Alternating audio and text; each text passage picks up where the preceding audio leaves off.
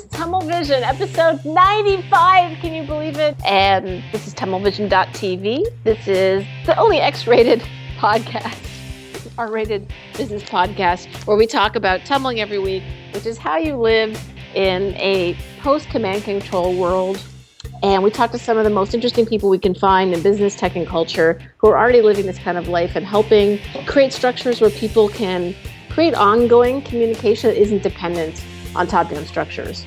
That's what tummeling is, by the way. A tummler is traditionally someone who gets people to dance at a party. It's an old Yiddish word. I'm good. And we good at that. exactly. Tummler here today. Our special guest, episode 95, is Amy Muller. Hi. And uh, our co-hosts every week who are joining us from different places because we're always all over the uh, the world are Kevin Marks, and tonight, Kevin, uh, you and your technological savvy are in San Francisco. All right, and that beautiful place by the Bay Bay Bridge, right? I am, though I'm in a different room, so I can't actually see it tonight. But yes, Ah. I'm, I'm in that in the same office. You sound fabulous. And Deb Schultz with joining us with her business savvy. And Deb, you're in New York, right? I am indeed. And you Just sound landed. So tonight we're going to talk about um, Amy, some of Amy's story and experience, and we sometimes hit a few current events during the week. And the only really current event which we'd like to hit at the very top of the show, um, the one I, I just want to ask, talk about for maybe a minute and a half is the State of the Union address, since it was the big political event of the week. And also, we've got all these Republican debates happening, and they're more and more in the networked world. While I wouldn't say Congress is even remotely connected, all that digital, it's pretty ripe for disruption, as this OPA experience has showed us all. There's still really, um, like, the response online is helping shape kind of what's happening. And Obama, to me, I mean, Amy, so you're you're a co-founder of Get Satisfaction. We're going to talk a lot about community managers today and what that word means and all that sort of thing. But on some level, isn't Obama the first community manager to run something really huge? I mean, isn't he really Yeah. community organizing was his Yes, roots, right? that was his roots. Yeah, community organizing. Yep. and do you see that? Did you get a chance to watch the State of the Union? So I was in and out of the room because um, I was making dinner during the State of the Union, but I kept coming into the room and watching what I could. And actually, the thing that um, that I was most struck by was how frequently it seemed both sides of the room were getting up and clapping for stuff he was saying. Like it really seemed to be kind of a unifying speech. Huh. That was my maybe I was just happening upon those moments, and there were a lot of moments that were more divided. But um, um, yeah, that was I don't know. That really struck me. I felt like I saw a lot of bipartisan support for stuff he was saying. Um, and you know, the whole oil thing was kind of interesting. I've got What's mixed- the oil thing? Oh well, that he's now sort of championing, um, championing um, the what's it called? It's called fracking, actually, which cracked me up since that's you know a bad word in Battlestar Galactica. Um, yeah, I know. That was really funny. but that is the extracting of oil out of shale, right, or natural gas out of shale, or something. That's you know layman's description of that. But um, but yeah, so now all of a sudden, I mean, he's definitely a big proponent for clean energy, but he's kind of getting behind the idea of um, you know using natural gas as well, and that that's important as well. Just sort of like anything that's not a dependency on foreign oil seems to be like his stance at this point. So that was interesting because that was a bit of a turn, a turn, and I you know, not really sure quite how I feel about that yet. I know there are environmental concerns, but um, Oh, just overall, I mean, maybe I'll just real quickly hit on this. You watched him run, and then you Mhm. watched him, um, you know, govern. Yeah. And just as a little bit of background, because I want to spend a lot more time on your background in, in a minute. You know, you kind of are community manager to the community managers. yeah, right. so true. you're in Yeah. touch with a lot of people. That's what they do. yeah. And I'm at like this weird meta level. Yeah, yeah, so we all have we in the show have our view about the term community manager. We'll get into that in a minute. But just for now, hmm over the time you've seen Obama first run and then govern, have Mhm. what have you seen him do that felt familiar to you as techniques that you've seen work in community organizing, and what things do you think would be more valuable that if you Mhm. could do more of? Well, I mean, I think that his his at least his aim of more transparency um, is definitely something from those kind of roots, those community management Now, roots. why do you associate those two things? Oh, good question. Um, for me, I feel like community management. Okay, well, when you think about, I mean, community management means a lot of things, but when you think about community management under the umbrella of um, customer community management, um, I think that what is unique about it is that it gives you an, um, an opportunity to really build relationships with customers where other forms of connecting with customers doesn't necessarily give you that opportunity. And I think that it's because you sort of have to be transparent in order to be authentic. And, you know, people can sniff it out really quickly when you're not being authentic. And why is authenticity so important in community management? Well, because for me, community management is about is about building relationships in a way, um, connecting people and connecting with people, and um, sort of facilitating, um, you know, all of those sort of conversations um, that happen. And um, you know, if you're not authentic, then you're sort of a fraud, and And it's harder to have people be connected. and they don't trust and- you. And So when you're saying let's do this, you have no Yeah. authority. You have right, no you have authority. no authority, you have no respect, you have yeah. yeah. Feel free to check uh, YouTube. I did a talk a little while ago, Web 2.0, called Authenticity is a New Authority, kind of making Mhm. that point and sort of opening with would you subscribe to yourself? So Yep. here's this is interesting what you're saying because when you think about how Obama is getting attacked when people are trying are undermining him or politically attacking him, Mm-hmm. authenticity is really the first thing they're going after, isn't it? He's fake because he's a celebrity. He's fake because he's really a secret Muslim. He's fake because he actually wasn't born in the United States. He's fake because he's secretly a woman. Whatever it is they Yeah. want to throw at him, and because those because because that's because it's it's it's his it's his appearance at least of authenticity although that sounds like a oxymoron but it's um you know it seems that he's authentic that's what's powerful about him and so of course they want to try and attack that um i was actually just hearing today you know um he had this whole promise of the um the stimulus being all incredibly transparent, the whole stimulus package thing being all incredibly trans- transparent, that there was going to be a website where like citizens could go and find out Where the money how went. the money was being spent in their community. this And so good. and it actually is is happening. Like it's taken a long time to get it up and running, but apparently it is happening. And um, you know, the thing with my question was, why don't we know more about it then? Like, I don't think they're marketing it very well. If Right. they've actually got it up and running and it's working. Um, so I've kind of wanted. I haven't had a chance yet, but I wanted to go dig around and do some. There's always the how that. good is the visualization and the Yes. design Like because it's- if it's not right. designed well, like that that one page when this that I think we referred to the night, Kevin, that you showed me when SOPA got uh, all these all these votes pulled from it that kind of showed January 18th who supported it, January 19th who didn't. Oh yeah, yeah, yeah, yeah, yeah. Right, it made it really easy Yeah. to then look at that data in a way that you know you can Yeah. take home with you as a story. So, do you have you paid much attention, Kevin, to the open data um, efforts of the Obama administration? Um, I, I've, I've paid a reasonable amount of attention to them, and they've they've mostly been um, quite good. That's there's one of those weird things with open data is that um, when someone comes into office, they're always in favour of it. Um, when and then once they're in office, they're much w- wary of it because it can be used against them. And at the same time that, that they're in favour of it when they come in, the opposition is also in favour because they want to know what's going on, and they've suddenly lost access to all of that. So it's, it's the, transitions are a really good time to be able to to make this stuff happen. Um, it, and we, we saw that with both the UK and the US is that when the government changed, all the open data stuff that had been pressed for for a long time was, was signed up for very quickly. And they started competing with each other over it as well, which was good. Uh, and we're starting to see more and more data actually being published by default with the presumption that you should publish it ahead of time. And I think that's, that's very useful. Do you? What do you? I mean, the only people I really hear talking. I shouldn't say that. I know that Tim O'Reilly tweets a lot about it, and so does Neil. But I know uh, Neil's project works uh, with government data. But I, I, I, so I saw that SOPA thing more than I've seen any other piece of government-related piece of data put out there. Even though it's supposedly released a lot since he got into office. No one has a response. All right. So yes, that's what we think about transparency in the Obama administration. Well, so let's get into your life, Amy. Okay. So you what did what did you do before you had any kind of computer related work?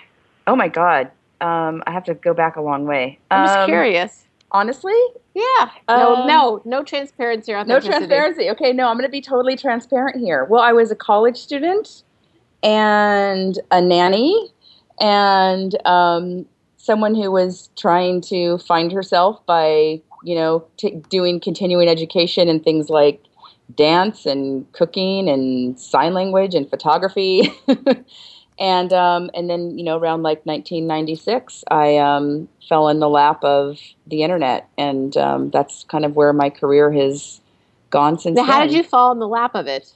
well i fell in the lap of my husband Well then. Also, AKA internet. yes. no, yeah. So uh, Thor, Thor and I have known each other for a very long time, long before the internet was what we know of it today. Um, but around 1995, he started um, one of the first little web design shops in San Francisco. And when we got engaged, I started working there with him, and um, and then we built that shop up. And a year later, it was uh, purchased by Frog Design, and my career just kind of went from there. So I sort of started more in like project management, front end web production. I was a coder, you know, HTML and JavaScript, and Wait, yeah, you I know started you're from- looking you're looking at me shocked. No! Wait a minute. So you started from nothing? Well, which is a good way to code, and then all of a sudden you're. So why'd well, you give 'cause that it wasn't it wasn't hard back then. it was pretty simple. Um, um, well, I you know I got more into um, what, how did I, why did I give that up? Good question. Um, I was doing that off and on, I guess, until we started Ruby Red Labs, and um, and then I really was doing more operational and account management kind of stuff, and sort of handed over the the front end development to young kids who were more on top of what was new and hip and in you know in uh, web development, and um, yeah, and then from there when we when we uh, founded Get Satisfaction, the chief community officer role just sort of fit me very well. Just Because because I'm a clear communicator, I'm an organizer, I'm empathetic, I'm detail oriented, I listen, um, I'm a people person, um, and I can get shit done. so, all very good, and whip something on JavaScript if it's needed for a community. So you are not only so get satisfaction. Mm-hmm. Um, for people who don't know it, I can't remember what year you guys started it. we started working on it in January of 2007. We launched in September of 2007. So this is kind of interesting. So if you think of Web 2.0 was sort of happening in 2002, Mhm. it's sort of around the time, right? The yeah, Flickr we and found, yeah, we like like discovered Flickr and uh, fell in love. delicious, and Yes, people are yes. tagging.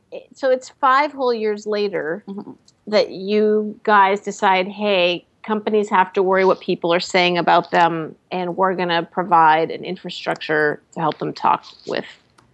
Yeah, that others. was that was kind of it. I mean, do you want to know the actual story, or am I going to bore you guys? it, it starts with a little thing called Valley Swag. I remember that. so we had this web app development company, um, Ruby Red Labs, that was based on the, all, the ideas of Web of Web 2.0. Um, you know, we were we were strategizing, designing, and developing web apps for startups, um, all basically with Ruby on Rails, which is sort of the underpinning language that was, you know, um, sort of uh, beneath a lot of those Web 2.0 um, early Web 2.0 apps. So. Um, but then on the side, we just got this idea for doing Valley Swag, like, oh, it'd be fun to do like a Swag of the Month club and send like T-shirts from Odeo, which they're the company that started Twitter, um, and Songbird and Flickr. And, and the swag is the stuff people T-shirts, stickers. give you when you go to their parties. their It's parties. more Yiddish, along Yeah. with tummeling. yeah, Swag. Chush- yeah. Chushkas, yes. together. Yeah. Tchotchkes, yeah. Kevin chimes in with the Yiddish. So, um, so uh, yeah, we just So- kind of had this idea because so many people didn't have that access because they weren't going to all these parties, and we were right. So we're like, let's send the swag to the people who want the swag, and we thought it would be a funny thing, and so we People loved it. yeah, we did it. We had like fifty or sixty subscribers the first month. Now you went to a party and you just like stole everybody's swag at the Kind party. of, yeah. And we just hit up our friends. We hit up our friends who had these companies that, you know, were kind of, you know, in the same industry we were. And we're like, hey, we're going to send out free swag to people. You have some. And, you know. So you're like, who actually wants this stuff? So what's interesting about that is, well, two things. Wasn't there a spin-off business out of this?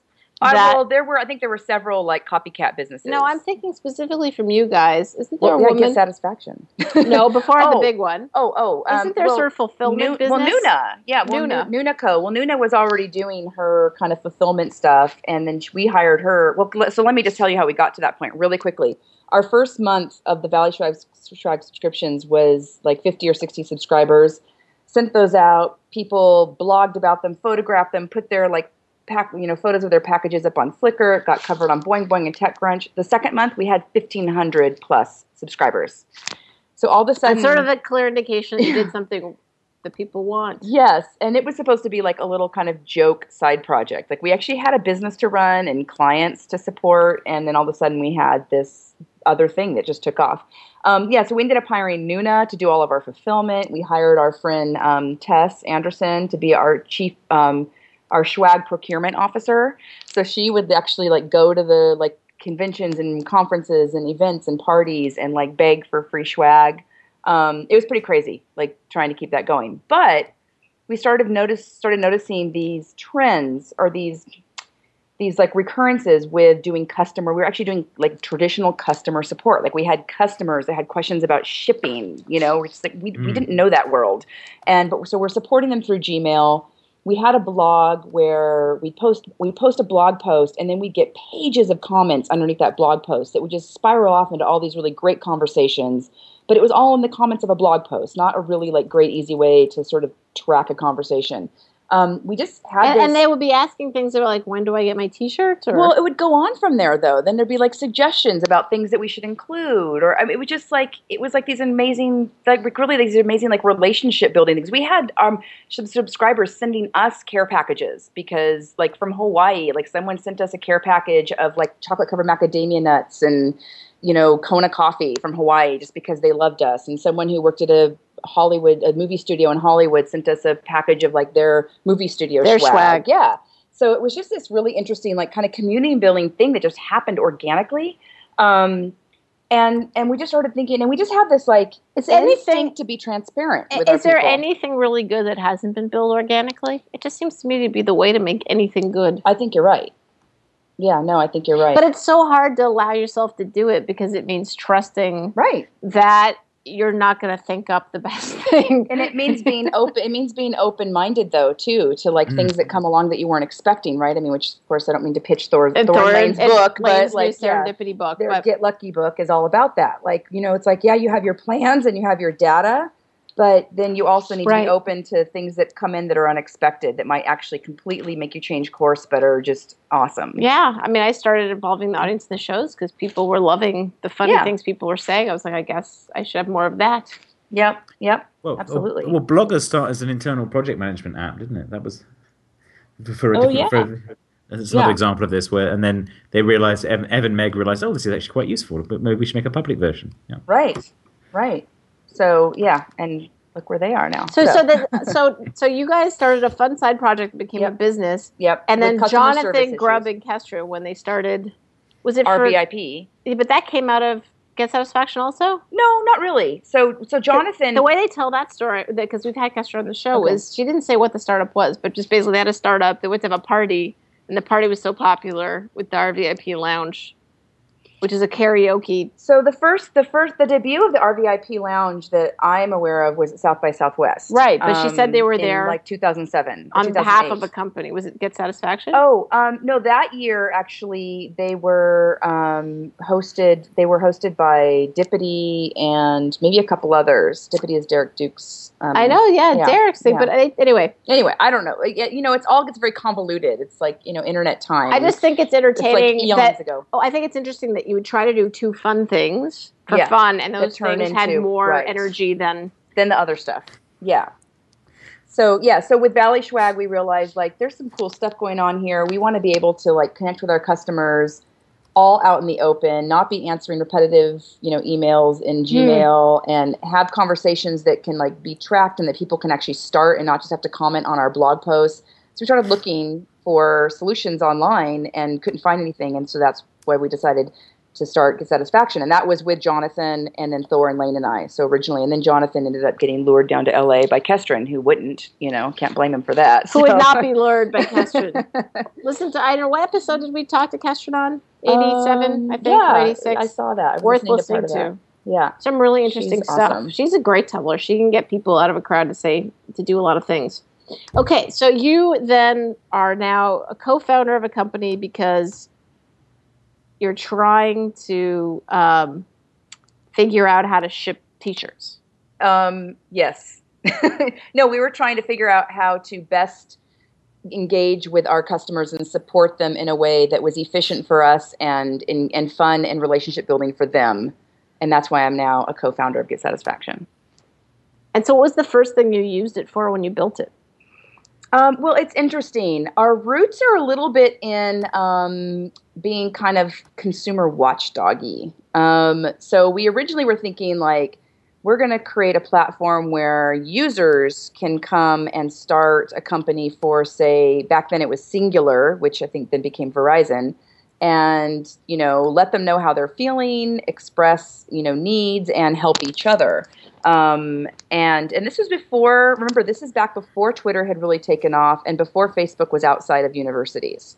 Um, Right. and and so you know there was a lot of resistance from companies to use us initially because they thought, why would I want to purposely air my dirty laundry? Like, why would I do that? And we sort of said, well, it's going to happen, so you should actually be you should actually be part of that conversation. Um, so it really kind of started more as a consumer focused platform. Um, and you know, so we set it up so that anyone could come and start a Get Satisfaction community, either a representative from a company or an end user, a customer of a company who wanted to come and start a community to see if they could get the company to come in and help them there, or at least get help from other customers.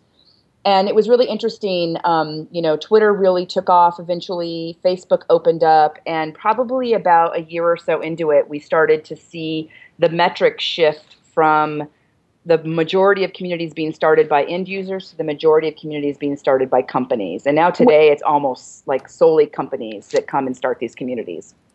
And so, but the, so, do you see a, difference when it happens? Because when it, when a customer is starting it, they're saying, "I probably have a problem or a desire." It's just pretty concrete. When the company starts it, do they have something concrete they're starting with? Um, well, you know, when companies start it, often they they might um, you know fill it out with some FAQs first, so that there's some answers and help there for customers when they first come to it. But you know, really, it's about being able to you know a crowdsource information for customers and um, you know sort of answer once for the benefit of many. Um, when someone asks a question, to have self-serve help so people can kind of come and find the answers that they want, but then they can ask questions to like dig in deeper, you know, into kind of more of like the long tail issues that might come out of something that's originally like some sort of more generic FAQ. Um, and then you know there's ideation that comes out of it, so customers. But what are they doing to get it started? Like, what are they doing when they Mhm. start? Because that's part of really tummeling. How are you getting people to get it to want to be there when they when they get things going? I mean, we have a whole bunch of recommendations we give them for promote, promoting the community, making it engaging. Um, what are your what what do you recommend?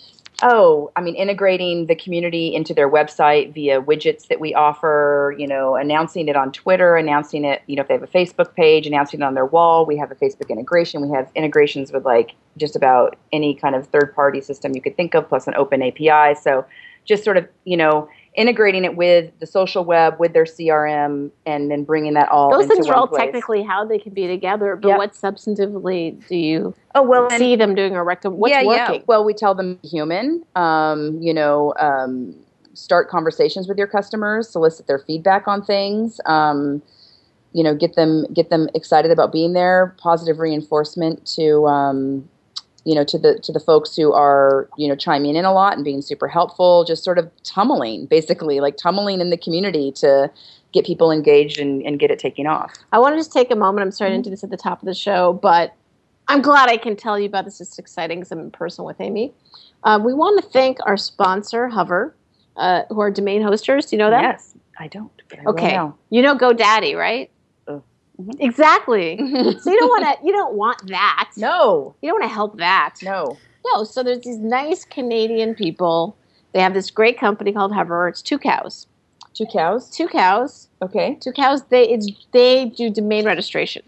Okay. So you can transfer your domains there, and you can even do it on the phone. You don't even have you can do it online, but you can also call them, and they'll do it for you. oh, so you can get them to do your to host your domain. Yeah, I need that because mine I have one that's up for renewal at a very expensive awesome. And, place. and you know what? Not So- only is it expensive, you get a deal if you do it through our site or with our promo code TUMMEL T U M M E L. You get a ten percent discount. Okay. And we get a little support I'm not for the kidding. show. Like I'm not a plant. Like I did not know about this, but I am seriously in need She's right writing it down, you guys. This, so um, It's totally happened. I'm taking a picture. to prove that it's happened. So no, it's just you always need an alternative because really at this point, how much more? Ir- I just saw another ad for GoDaddy. These are like nice quality people. I just want to say hang on, hang on. Let me uh, finish writing. that. GoDaddy just manages to up the level of annoyingness. Like with each new, um, each new ad they put out, it's just more irritating than the last one. So These are just like regular people. It's Well, very easy. yeah. It's very simple Awesome. and and they'll take care of it and they won't like upsell you anything so you really guys uh, support our show but more importantly like get your domain somewhere where it's not going to be a pain in the ass Okay. and you'll get regular reminders and you'll keep them and all that stuff. Yay! I'll do that. i hate godaddy. I'm not conservative. I'm all for hot chicks. First of all let it never be said that my problem with godaddy is hot sexy chicks. I couldn't be more in favor of hot sexy chicks. It's not about that. It's condescending I'm just, I'm just reading the IRC like backlog right now and laughing. yeah, I mean it's true. We are having a little fine. Okay, so okay, let's let's stop talking about get satisfaction and Practicalities. let's talk about. so I, I mean, Debs, I know we'll get into like the title community manager in a bit, but first, do, do you have specific questions for Amy about like the what's happening within these these hosted communities for these companies? Because you've worked with lots of big companies and Fortune 500 companies who are Yes, saying has. they want to have people engage with them, Yes. right? So what do you what do you want to know about what she's she's got going on? Because she can give you a pretty big overview. Deb, I see her in the IRC. bummer. Deb, unmute, She's muted. unmute. Deb. Try working on All it. right. Well, we'll. It throw- took a while. It took All a right, while. Sorry. Oh, yeah. I'm here. You're- I'm in here. I'm here. So, Um, and I was busy. I, I, was- I was I was busy catching up on the IRC, so I didn't know what, what that, that you were ready to go to me. And please let me know um, in the um, Skype if I'm echoing. Go ahead, Heather. so I wanted to know since you've worked with a lot of big companies, what do you want Mhm. to know from Amy about what she saw them doing early on? Like, like just if we could stick right now to like communities within Get Satisfaction, what she's seeing uh, happen there. What do you want to know about that? Well, well, um, just to take a half step back, what was fun for me is that when very early on in Get Satisfaction, I actually brought them into one of those really big companies. Yep. um, and uh, very early um, with, and it was when I was doing the lab with Procter and Gamble. Now they're an unusual company because they actually got that they don't get this. And I was curious, Amy, is you know what are the um, biggest mistakes that you see big companies do, and then how do you sort of get them to realize that this isn't sort of about them being a mouthpiece about themselves? Yeah. Like, do you have a good example of that aha moment Mm. of, you know, a company Great realizing this is totally different. I thought this was a marketing channel, but actually it's not, yeah. you know, kind of deal. Well, well, what I would say first is that uh, uh, it seems a lot of. I mean, you know, the whole like social support thing is sort of hot on everybody's mind right now, and um, a lot of companies, I think, sort of see us as like like table stakes. It's like we're like one of the things they need to have, but they don't always understand why or what to do with it once they have it, um, which is something that like you know we're working on a lot to try and educate them about why they need to have it and then how to you know use it effectively.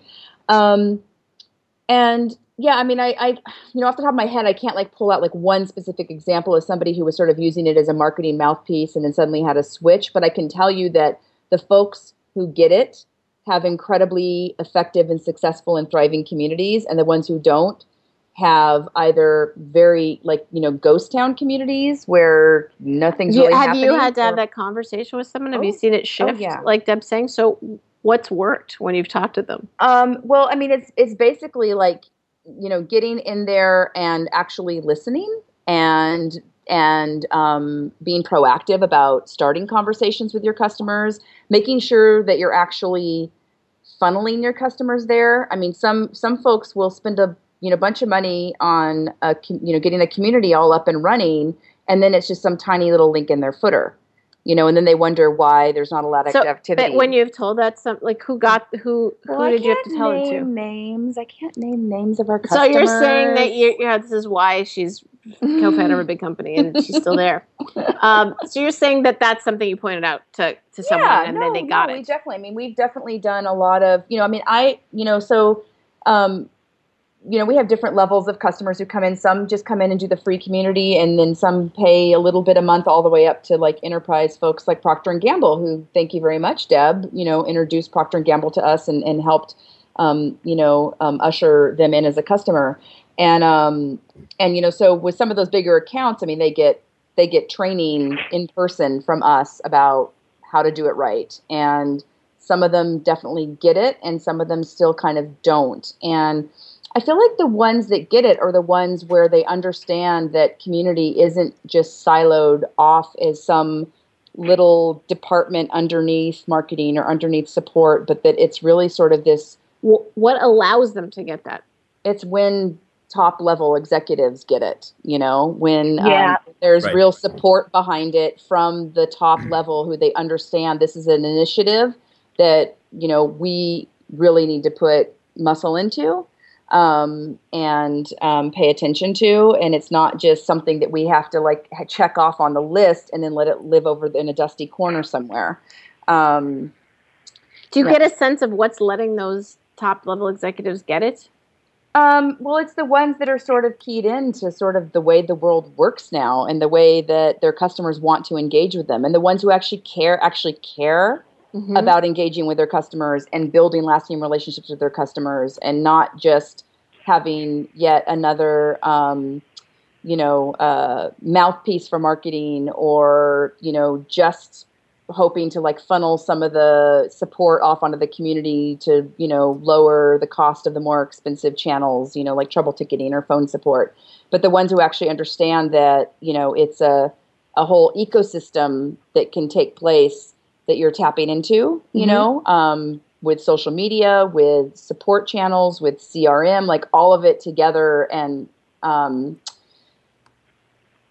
oh now i forgot what the question was we're we're just trying to get really specific. okay i've had too Well, because it's, I mean, Deb, I think what you're pointing to is I was that talking too long that I lost. it's a big mental shift. It's a big Yes. conceptual shift. yes, yes, As you were saying, Deb, Yeah. away from marketing to something different. yeah, And what is allowing that to happen? So you, you, you described, Amy, kind of generally things that are happening, but what would be great is like concrete. You don't have to give the person. If you Mm-hmm. have moment, if you don't have those stories, that's fine. We can move on to other things. But that's because so many people, uh, Yeah. either if you don't, if you get it or don't get it, and that's Yeah. what it was like with the web before it was social Right. media. right, Then half of what you're doing is trying to bring other people along because all the things you want them to do, you can't do until they get that this is, works a different way. yeah, yeah, So Well, just, just yeah.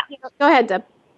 I was going to say just a concrete thing that I've seen, which Amy was sort of dancing around because she see, she sees it from one side of the table and I see it often from the other when I try to bring these groups together. Is the companies that eventually sort of get it or realize that this is not it doesn't belong in marketing or support. I mean, in my ideal world, it should be in product. You know. Um, is um, are the ones that when they jump in and start doing stuff with Get Satisfaction or similar kinds of programs realize that this is going to take time. That this is like something that doesn't Yes. happen in a quarter. That you know you don't. It, you know, it's if we're going to talk relationships, it's like the equivalent of you know getting married at the end of the first date. Most of these companies come in and they want immediate results. You know, it just doesn't work that way. Where are my So, like- children? I just Right, exactly, exactly. So I think it's the ones that have like the the high level executives in the company, the the CEOs who are Tummler types, who get that things are different and realize that this is going to take time and, you know, let our employees play and learn and make mistakes and it's actually safer than we think it is and blah, blah, blah. Because those, you know, that's, that's the big aha. The companies that, you know, just use it as a mouthpiece. And that's why, I mean, Amy and I, you know, we've been talking earlier in the week and I wanted to build this bridge, Heather, is, you know, last week was Community Manager Appreciation Day and you know that I have this love hate relationship with the I community manager. I do. And can I just go? Can we just go right there? Because I promo the thing, this show oh, Yeah. note saying community managers should be the, the next CEO, right? Right. Well, that's what I. CEO. Right. That's what I. Right. Right. That's what we. That's what I put in the blog post. And I love community managers. I love what those pe- what they do, and I worry that we are not as a community of Tummler slash community managers slash whatever doing a good enough job of raising the conversation up a level. I mean, what Obama did at the State of the Union was he tummled. He was the chief mm-hmm. community manager, Tummler. He was trying to tell Yep. the left and the right sides, right? That's the world, the world we need to live in. So I don't know how we build these bridges or elevate the conversation because it's a lot of it's very esoteric and not concrete. But I think we need to. Like now's Well- the time. So, Well, in yeah. fact, Amy, you were saying earlier tonight that you were, you were wanting to read Andrew Sullivan's cover story on Newsweek saying that Mhm. why Obama's critics are wrong. Yeah. Uh, and I do know his stuff pretty pretty well in that argument, and I read it. And uh, this goes to what you're saying, Deb, about it being a long term Yes. change. Yeah. So I think that was I think the way you put it, Deb, was really insightful and useful, and to anybody who's listening to the show, because so many people. How I mean, you could be a CEO, or you could be, even if you are a CEO, you still have to bring other people along to be Mhm. like, yes, we have to do this thing differently, and it's Mhm. not a simple thing to do differently. So the main point Sullivan's making about Obama to his critics on both the left and the right is that Obama's style is to play the long game. And that even though things that seem in the moment very frustrating because they're not for the left, he's not angry the way they want to see him give it to the right, and to the right, Yeah. he's not reacting or, you know, uh, you know, He's a seeming diplomat. he's so because of that. But over time, what Sullivan is saying is he ends up having his critics look really childish, ridiculous. Mhm. He ends up like right now, his approval ratings are like over 10 points higher than both of the main leading uh, candidates Yeah. on the other side, both Romney and Gingrich. So that's what happens because he's playing this sort of long game about how people Right. are going to come together, even if it's obviously not happening in the moment. Yeah. How does that apply to what you've seen work for Mhm. different large companies Mhm. and their attempt to also maybe not be seen or operate as much as just like, hi, we're here with a Yeah. bullhorn yelling at you, telling you to buy our, Yeah. our stuff. Yeah. Well, I mean, it's funny. Just as I'm sitting here listening and having this conversation, I'm I am thinking more and more about the question you sort of said at the or the statement you made at the beginning about like Obama is sort of like the original community manager, and um, yeah, I mean, in a way he is because community managers do have to be diplomatic. They do serve, um, you know, their um, their company and all the departments within the company and then they serve their constituents, all of the users of their community, which could have a lot of different demands and expectations on them. And community managers really, you know, are like ultimate diplomats. I mean, they are ambassadors um, between all of these different departments. I mean, they're really kind of the, co- the cohesive tissue between all of this. But it's a weird thing you're saying. You're saying be a diplomat, which people associate with being full of shit, and be authentic at the same time. Yeah, I mean, you you do have to be. That's like that's like that's the road you walk. I mean, you know, and I have to say, I have to like um, couch all of this with the fact that like I definitely come from a perspective of community management for customers. I don't come from like a moderator of gaming communities background. And I see a lot of that because we have that on our platform. We have plenty of gaming communities and we sometimes have to step in and help those moderators with some of their users. Um, so I know it's a very different set of issues when you're ma- more moderating a community of like interest and a fan community than it is when you're moderating like a business customer community. Um, and you know, so I see all of it, I understand all of it, but my personal experience of the kind of support and community management that I do is more with a business product and you know business users as well as end users. And I mean, I you know it gets satisfaction. We've always served multiple masters because we serve the end users and we serve the companies that use our product for those end users. So, um, you know, I understand. I guess I just have like a real empathy for Obama or anybody really in the role of president because, you know, you're having to try and um, make change, fighting an uphill battle, trying to please a lot of people, and you know, inevitably you have to be willing to piss some people off. Yeah. How do you work with multiple publics? Yeah, I mean it's hard. I mean, ine- inevitably to get shit done, you have to piss some people off. Um, and I think that Obama doesn't like to piss people off, and so you know that might be a flaw of his. But I do think you're right that he is playing more of a long game. Like he's just sort of doing the slow and steady wins the race kind of way of doing it, rather than a bull in a china shop way of doing it. Um, and um, you know but he is getting stuff done and it's just not always super obvious to everyone because he doesn't do it in a bombastic loud way. So i mean i know about the the um, newsweek article that andrew sullivan wrote and i was really happy to hear about it. I have yet to read it but i'm happy that it was written because it's sort of what i've been saying for a long time when i hear a lot of my friends who are you know progressive as i am bitching about the fact that Obama hasn't done enough. And I just feel like, oh my God, like being the president is the hardest fucking job in the world. Like I would hate to have that job. And so I give a lot of leeway to that person. And um, there are some things he's done that I've recently heard about that I am very unhappy about.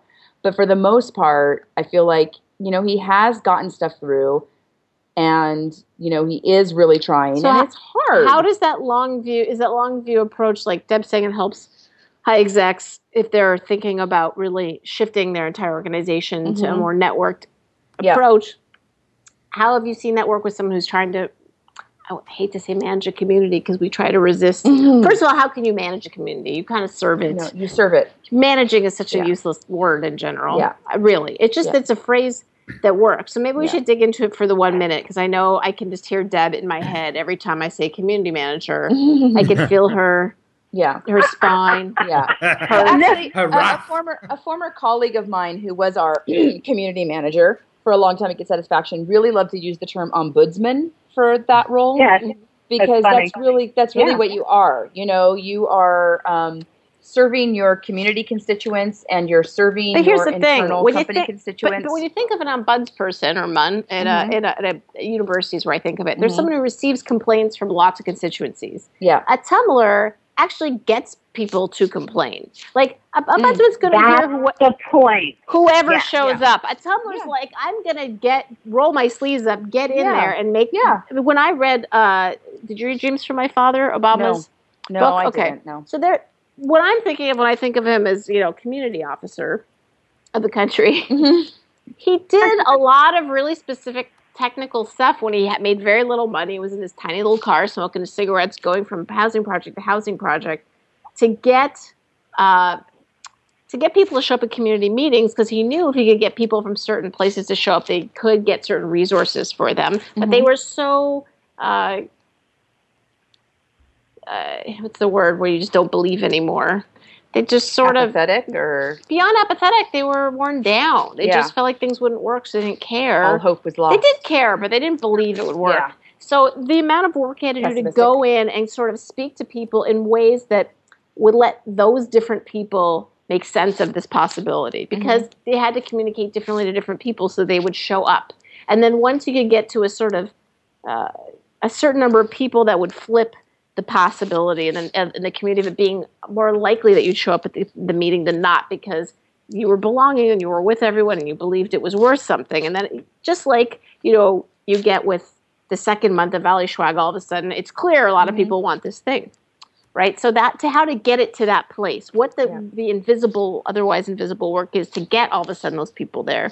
Yeah. So I think it's true as an ombudsperson has multiple publics. That's true of tummeling. You're thinking of multiple audiences. Yeah. When I'm teaching people to do this on presenting technique where they're doing public conversations, what distinguishes, I think, the kind of performing I do Mhm. uh, and that kind of way of presenting is that you're advocating on behalf of the yourself and the conversation, yourself and the room, not just yourself, which is Mhm. what most public presentation is Mhm. you're already tuned into everybody in the way that Yeah. uh, you would just because so so in that sense yeah you're tracking multiple things yeah. what's going on with many people which i imagine is a little bit like being a mother Yeah. Well, yeah, being a mother or community manager or a, now a feel now I- decent father Yeah. Yeah, now I'm feeling um, shy about using the word manager, but um, no, it's yeah. just it's well, more I mean, that I think I mean, the I term think, people okay, you know what? right? Here's one thing that a, a mistake that some companies make, and what other companies do right is you have to be ready to take the good, the bad, and the ugly when you open yourself up, and not try and sweep it under the rug. So companies that I've seen who are um, super quick to try and like sweep any ugliness under the rug, you know, remove it from the community instead of like address it head on, um, are just in for a world of trouble. Like, you know, you have to be ready to um, engage with the the ick, Your as haters. well, yeah, Your as well as the praise and just the basic neutrality and all of that. And I think Deb, you wanted to say something, Yeah. so please go. Oh, oh. So, um, oh, now I'm hearing myself echo. So I love the, the, the, the, the sort of rant you were having there about ombudsman, Heather, because it, it highlighted to me that one of the reasons that I don't like the term community manager is, yes, the obvious one's about managing. The, the other obvious, the other less obvious one is that we're starting to live in a world where people are expecting that a community is a homogeneous group. That in order to have, when people talk about online community day or community around something, in some cases it is. Very often in Get Satisfaction it is because it's around a fan base of a particular product. But I get worried again that we're using this term community and we're diluting and, and ending up on opposite ends of the aisle in this world today in ways that we shouldn't be community, a real community does not mean that everyone agrees and everyone is the same and we all do the same. And if we don't all agree with each other, you have to go to the other community, right? Uh, the true sense of community is, a, is something that can exist with differences and still get shit done, right? And I think one of the things that we're struggling with as a society and business and businesses and politics is that everyone thinks that if we don't 100% agree all the time, we can go off into another universe. And the difference between using the term community manager versus the term ombudsman or Tummler is it's coming from opposite ends of the spectrum. That is, a Tummler sort of highlights and sees and, may, and catalyzes and connects what may or may not be there. Whereas someone who's a community manager, the, uh, in, if I'm going to be really negative about it, is sort of deciding sort of that it's all the same and comes from sort of a more one-dimensional approach. And I think that's why it bothers me so much. Did any of that make sense, that rant? Makes total sense to me because it's a complete description, at least Yeah. the way I, I perform and work. I just did a show in, Right. In Maine yesterday that was one of the most diverse groups I've ever had, which was so satisfying. Which, by the way, the entire business model of the entertainment business is built on homogeneity. That's how the ad business works. Mm. We want to target this little, I mean, your clients, how often? Segmentation, yeah. Amy, yeah, do they want to segment into? We have uh, soccer moms. They all have blonde hair, and they're picking their kids up in Illinois at four thirty. I mean, they're all that. When the truth is, that's just not real. Even if I have a room of hundred white people, it's still incredibly diverse and mixed. Yeah. Um, and for me, a lot of the joy comes from the difference in the room, and and that's the thing I kind of pride myself on is making this being very good at making the space more likely to hear all those differences because I'm focusing on them. Do Yeah. you see that with the people who are using your your service, or which I'm assuming are the people who are considered social media managers or community managers, right? Isn't that who's usually spending time on the Yeah, I mean, the people who are actually use, using it once sort of a community gets launched are, you know, either yeah, social media folks or customer support folks. Um, I mean, it really it does really range, and, and thankfully, uh, thankfully, I think um, for most of the folks who we see using, um, you know, our platform, they're not they're not really concerned about the segmentation. Like they understand this is sort of you know anything goes. I mean, we do have private communities, um, you know, for folks who need to have a employees or just for their customers or just for beta testers. But in general, like with public communities, they get like this is the public. It's out there in the wild. Anybody can come join in here. Anything kind of goes. Um, but I think when they're really successful is when they are willing to accept you know the the inevitable negativity that can come up and see that as an opportunity rather you know rather than just Right. as something to run from. But like let's let's see how we can turn this around. It's something that i you know really um, sort of preach quote unquote about a lot is like let's turn this around into um, an opportunity to you know completely surprise and delight this person who is incredibly pissed off at us right now and possibly turn them into an evangelist and you know, as well as a lifelong believer in whatever it is we're doing or providing. Or let's them. destroy this person who treated you like crap. well, you know, that, no, that's a really good. no, that's a really good concrete point. Like you were talking about concrete points earlier, because you know, if a person's that annoyed, you know, you, like you said, Amy, try, companies should be happy when the annoyed person shouts out and tells them. I mean, that's passion, yes. right? Yes. You know, you. that's that awesome. You want that. Yeah. You want people to be passionate, yeah. whether it's positive or negative. You want them to be passionate. When there's no passion, then they're just like meh. There's no relationship. You know? right? Yeah, then there's no opportunity. there's no opportunity to shine for them. There's no opportunity to like deepen that relationship. Um, yep. So you know, I really, I really, I mean, it's like I there's actually this quote um, from JFK that um, that I use in in in like my training I do with with customers, and it's um, that the Japanese use um, two brushstrokes for the word crisis, and one oh gosh now I use this all the time, but I usually have like I was heard it in was front of me. It was but, Chinese. It's Japanese. Is it Chinese? Oh, maybe it's Chinese. Oh my God, it's Chinese. We're it's a couple Chinese. of lame white oh people. my gosh, we are. Um, it's, it's the wine. Um, but that one is one one one brushstroke is for the is for the word danger, and the other one is for for opportunity.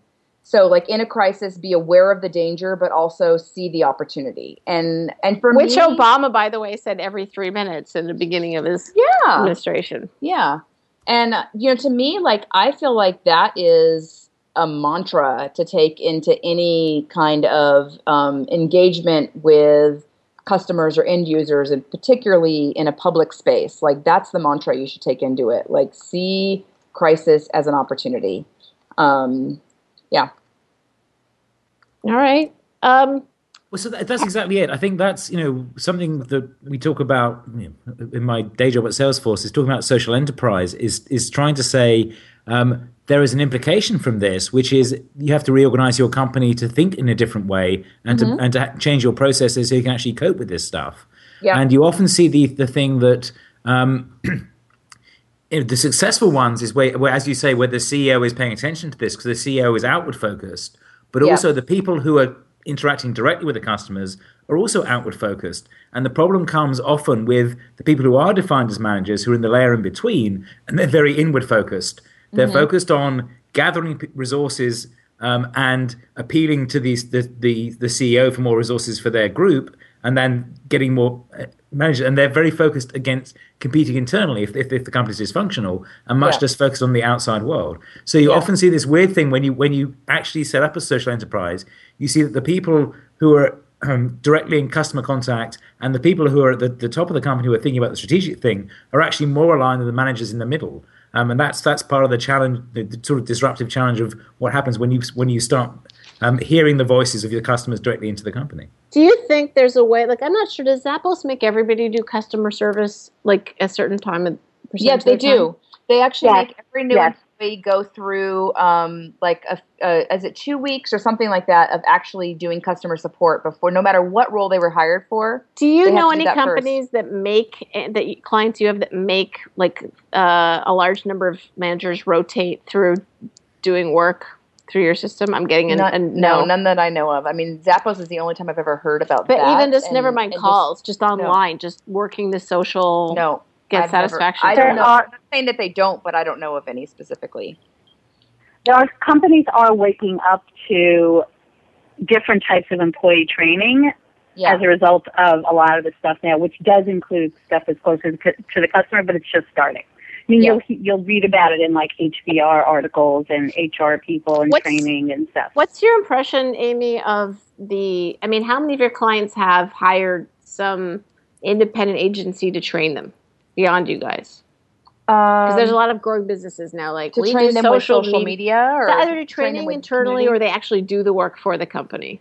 Oh, um, well, I mean, yeah, there's a li- I mean, I've seen a little bit of like outsourcing and moderation. And actually, you know, we, that's something that we are looking into providing as well at a certain level. But I have kind of a lot of um, requirements that would go along with that. Um, you know, I have some hesitation around the outsourcing of community because? moderators Well, I think that I think that it can work really well, but you need to make sure that you also have representatives of your brand who understand your brand and who understand your products involved, and at least a direct line to them for the folks who you have kind of in the front lines moderating.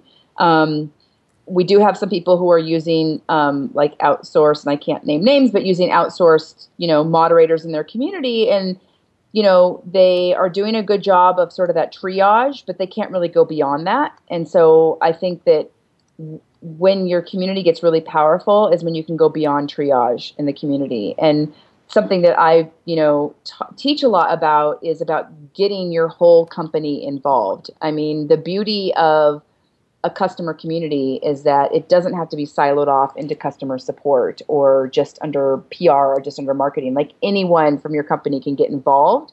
Of course, they need to have a little bit of maybe training or some guidelines to follow for doing that. You don't want folks coming in and like being snarky and defensive and, you know, assholes to your customers. Um, but I think that the companies that really are successful are the ones that get that and that um, that do get representatives from different areas of the company, and particularly like even at the executive level, involved in the community and engaging directly with customers. I mean, that's incredibly powerful for you know both sides of that conversation.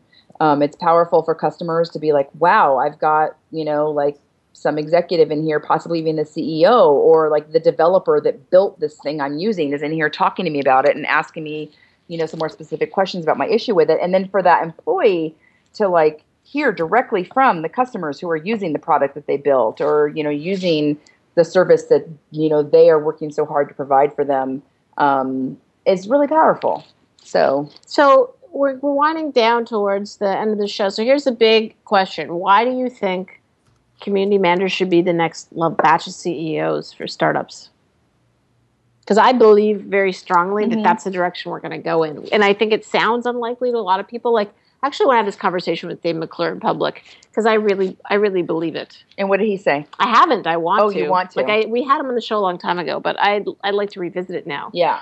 And what I'm thinking of is there was an era in Hollywood where, I mean, always writers are like the bottom of the totem pole of power, mm-hmm. and the development executives. Sometimes there's a phrase like "D girls," just watch the player. You know, who are like the most powerless people in the film studio. Yeah. Women who read scripts who earnestly think they're going to work with these artists and make things good, and then we'll just dismiss whatever they say and try to get laid by them, and that's it. Mm-hmm. But what happened was, as right as as certain scripts were more important, occasionally, sometimes the people who developed the relationships with them became incredibly powerful, and some of them, including I think Amy Pascal at Columbia, you know, had careers that went right to the top of the studio because one, they had those relationships, and two, they knew the substance of what they were mm-hmm. doing. And to me, it seems like business is moving to a place. I mean, Kevin, you're working for a huge company that's entire business is revolved around trying to make businesses more social.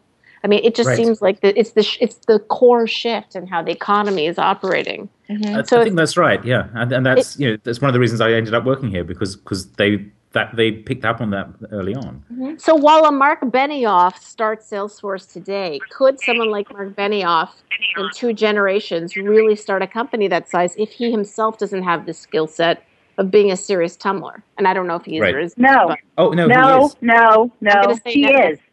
He is. Oh, he, he, he is. is. Oh my God, he's on Facebook all the time. He's a total tummler. That's who he is. Well, he gets you, it. Uh, if actually, if you if you watch him um, give a speech, he's he's he's he's totally doing everything you teach, Heather. Yeah. He he wanders off into the audience and grabs people and talks to them, and yeah, then goes back. And our, and our, our own CEO, I didn't Wendy, mention Wendy Mark's Lea. name like to diss. It was more like, well, well, whoever. I was trying yeah. to be specific. Well, Wendy Lea, our CEO, who we brought on, you know, Thor and Wendy. Lane, Wendy, yay, Wendy. Thor and Lane and Jonathan and I were co-founders. Um, you know, and and Thor was our original CEO, and um you know, but at a certain point, you know, and I don't mean to like rain on this parade at all, but we realized that we really needed somebody with serious business savvy to come in and sort of take the reins of the company to take us to the le- next level we needed to go to business wise. However, um, I will say that you know we searched very hard for the right person. We were not just willing to accept like every person that our VCs sort of sent our way. And we met Wendy she came to us actually as someone who was sort of offering herself up as an advisor, not necessarily the CEO candidate. we're the ones who said, "Oh my God, she's the one." And I think it's because she had those qualities. She had those like tummeling qualities. She understood us. She understood how to connect with people. Um, you know, she if she needed to go talk to your customer, she could do that. Oh, absolutely, and she does. She like picks up the phone and calls our customers. If she's in town somewhere where we have a customer, she'll go visit that customer. I mean, she is you know she understands how to like connect with people at a human level and she has the business savvy. so do I you think, think that- someone like that is less interested in in relying on the hierarchy to have to get things done in the company?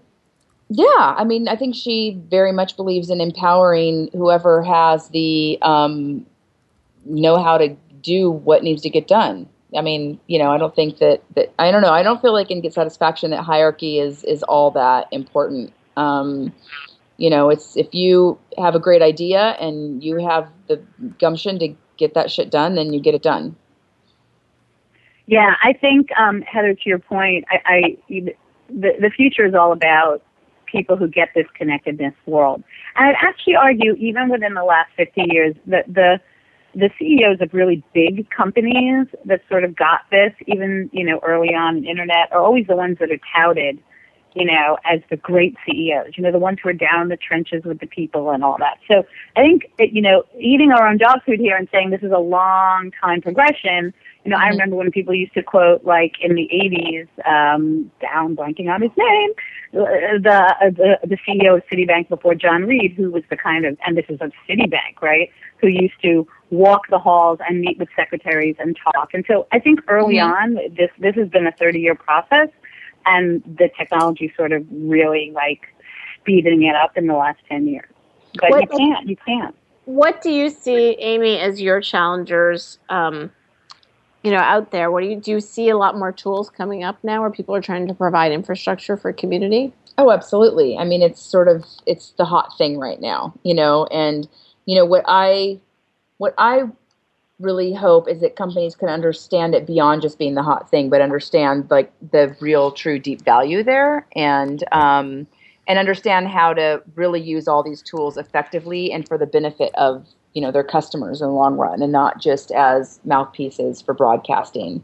Um, but yeah, I mean, I think that this this market is very hot and growing, and um, you know, it's it's it's just about trying to um, integrate all of it so that you know companies can have an easy way to access this ecosystem of being where their customers are and engaging with their customers where their customers want to engage with them. I mean, customers are in charge now. I mean, you know, they they really they really have the power. do you think they know that Customers or Yeah. companies? customers Yeah, I mean, look at how they use Twitter to like bitch about, you know, Comcast and Verizon and UPS or whatever it might be. Um, you know, I think I think customers do know it more and more, and um, and uh, you know, and companies know it too, and that's why it's important for companies to sort of wake up and be part of that conversation. Do you think, though, and I'll take it back out to the beginning as we wind things down. Do you think, as a culture, we've given, we've taken a, consumerish or, or business, this kind of uh, power and traded in our, our citizen power for this? Like, I have, I can bitch about UPS and maybe get a response on Twitter, but I can't necessarily. Although I guess we did with with SOPA. SOPA. I mean, look at what we may- did with SOPA. Maybe it's I mean, where they that was- merged. that was um i mean that was like so grassroots how that happened and it happened and it worked you know i mean i remember in the early days of it um you know posting on facebook about it and just feeling like oh man you know is this going to go anywhere and i was actually at a dinner with some folks who are very involved and had been going to dc and talking to um, the administration and Yeah, I went and asking, like, it. Yeah, yeah, that's right. You did. No, yeah. So I talked with some of those folks. They had actually just been with you in DC. Um, It was pretty Derek cool. Slater Derek and- yeah, and Derek yeah, Dukes, Yeah, yeah. yeah. And um, and uh, you know, back. I mean, that was just a few months ago, and they at that point they weren't sure if Michael- Obama was really going to get it, and Oh, then he got it. Michael Petricone told me that he thought that we really kind of turned everything that day that Yeah. we showed up there. But uh, when I saw them, it was like right after. Yeah, that. I know they yeah. didn't. Well, no, we didn't think so. Yeah, When we got back, I don't think any of us thought. yeah. We were all like, Bijan posted about it. I still have to post. I mean, I think we had different feelings about it, but on Yeah. some level, the idea once you get there and you realize we walk into a meeting with you know Biden's chief of staff and we hear they had 14 calls from the movie business that morning before we got there, and hmm. they'd already met with all 435 members of Congress. No, we Yeah. didn't think that was the old kind of form of doing it. And I have this video clip I still need to post of Fred Wilson saying, you know, we have the internet, haha, Yeah. and sure enough, it Right. worked. yeah. But I have Yes. to tell you, we said it, but did I totally believe it? Like now I do, but I'm even Yeah. a little bit stunned. Yeah. Well, that was Yeah. the, the interesting thing Well, watching the next time you reaction from from the Hollywood squad is that um, their response is, "Well, Google's doing stuff, and Google's you know," and th- they still don't actually get that this was um, a grassroots response that then chivied Google into responding. It was it was the stuff that came up through Reddit and Wikipedia, which are much more bottom up organizations. That and then, then the Googlers were like, "Well, yes, we should black our logo out and, and join in on this too." Um, and the the movie business because they're so used to this sort of um, auteur theory or whatever, they're assuming that Google is directing all of this, which which it isn't to any extent at all. Right. So, I, I mean, when you get to hear from people, in that sense, Obama was being a bit more of an ombuds person. He wasn't going out and saying, what will everyone do? But the constituency from the neck hole should did go out and try to say, people, we're going to talk. It took a little bit to get people involved and get them. But once they did, it was kind of a culture that was self perpetuating, very networked. So it moved a lot faster than a hierarchical one. And then the feedback came back and they responded. Not only they respond, their response was a community organizing response. What did they come back with? Oh, uh, yes, we want to see some kind of combination of Hollywood and Silicon Valley working together, which was what I Yeah. personally asked the CTO to do with the thing. At the time, he kind Yeah. of talked me down, like, no way, we can't use our bully pulpit. But now that's what they asked for in their statement. So, I mean, at the, I think um, that network effect pushes people into collaboration, Yeah. even if they didn't want to be, because it's it seems kind of Yeah. more like a wave you can ride. Yeah, yeah, and I think the point here, like you were asking, um, asking me if uh, I feel that you know the constituents out there, or consumers out there, customers out there, um, while they have the power now in their relationships with companies, you know, do they have the power in other areas? And yeah, I mean, I think all of it is just building that, like the individuals do have more power now, and I think that um, you know, c- the community management world is really helping to facilitate that and um, I don't know, cultivate those conversations. Well, Amy Muller, ex JavaScript coder, co-founder of Satisfa- Get Satisfaction. It's been really a delight to have you on. Um, Thank you. It's been a delight to be on. uh, You you even said tummler a few times. I don't know if you'll ever say it again, except when you go to transfer your domain at Hover, which I want to remind everybody here. Yes, We have to find a new host for your domains. I'm doing it. Hover, super awesome. They've abused no really troubled models at all in the process of creating, running their business. And uh, you could just, you can either call them or just go to hover.com or tummelvision.tv. If you use our promo code TUMMEL, T O M M E L, you'll get 10% off and we'll get a little something. So thanks for that. And um, please do listen uh, to, we've got a huge catalog of amazing shows. We're coming up soon on, on episode 100. So feel free to send us your ideas, you know, on Twitter about what you'd like to see us do for episodes. Kind of amazing. We're almost at 100. So we've got a huge back catalog, and please rate us on iTunes because that's how other people are going to find the show. There's a pre-show and a post-show. I don't know if you want to stick around, Amy, but that's we, we sometimes do that live. I want to thank Deb and Kevin. Is there anything you want to let people know about this week or sign off with? Nothing, nothing directly comes to mind. Um, if you look look up the social enterprise stuff at, at Salesforce, because I, think um, a, a lot of what Amy's been saying there has been has been um, showing up in our business too. So I, I recommend having a look at that. Yeah. And Salesforce is a partner of ours, so Yes. we integrate. See, You all that's work together. today. Everyone's like, we're partners, we're partners. Yes, everyone's so course. polyamorous. Well, I've I also love that. That's had what sex I with love that about, company. Yes, I, that's what I love about this new wave, as opposed to I mean, because it was around for like the original dot com, and it was all so like, shh, shh, you know, competitive and quiet, and don't let anyone Right. know your secrets. And now it's all about you know Right. open source and let's collaborate, and I love it. It's awesome. Yeah. Uh, Deb, anything you want to leave off with? I just wanted to lead off with, despite my ragging on the term community manager tonight, I rag because I love you all and you need more than an appreciation day. We love you, Deb. Thank you. I think we need an appreciation year every uh, day. Well, That's how I feel about Mother's Day too, though. So you know. Uh, yeah, exactly. Well, that's what I said. Anyone who gets an appreciation day isn't viewed strategic. Think about it. that is a good statement. Tweet that, Karen. Yeah, it's true. My hands are busy. Um, I know it's like a little sad payoff yeah. for the rest of the world. Yeah. Secretary Day, Teacher Day, Mother's Day. I mean, traditions. Oh, it'll be the most powerful day of your life in exchange for a lifetime of enslavement. Way to go, ladies. Uh, so I'm Heather Gold. I guess I'm doing an unpresenting workshop in San Francisco. I'm going to put a link up on Tummel Vision, which I haven't yet. It's uh, the 11th of February. Uh, and there's room for that, and I can offer a really nice discount to somebody who can provide a room. So if you have a startup or an office or an apartment you want to use for it, let me know, and you can get a great deal taking the workshop. And uh, I'm probably going to do it in Portland and Seattle pretty soon too, maybe Vancouver. So uh, get in touch if you want to see that. You can also get more at unpresenting.com, and there'll be new shows soon. I just I tummled my ass off yesterday in Ma- Maine. I just want to say it was so grat.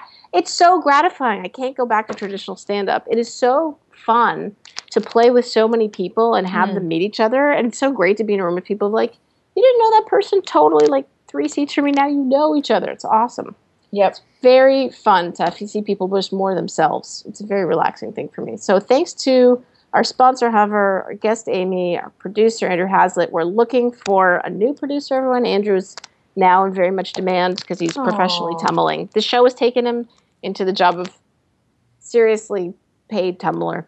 Wow. So um, we're looking Okay. for somebody ne- somebody new who wants to do an awesome job. I've got a couple of other podcasts um, lined up, so uh, would love someone to work on all of them.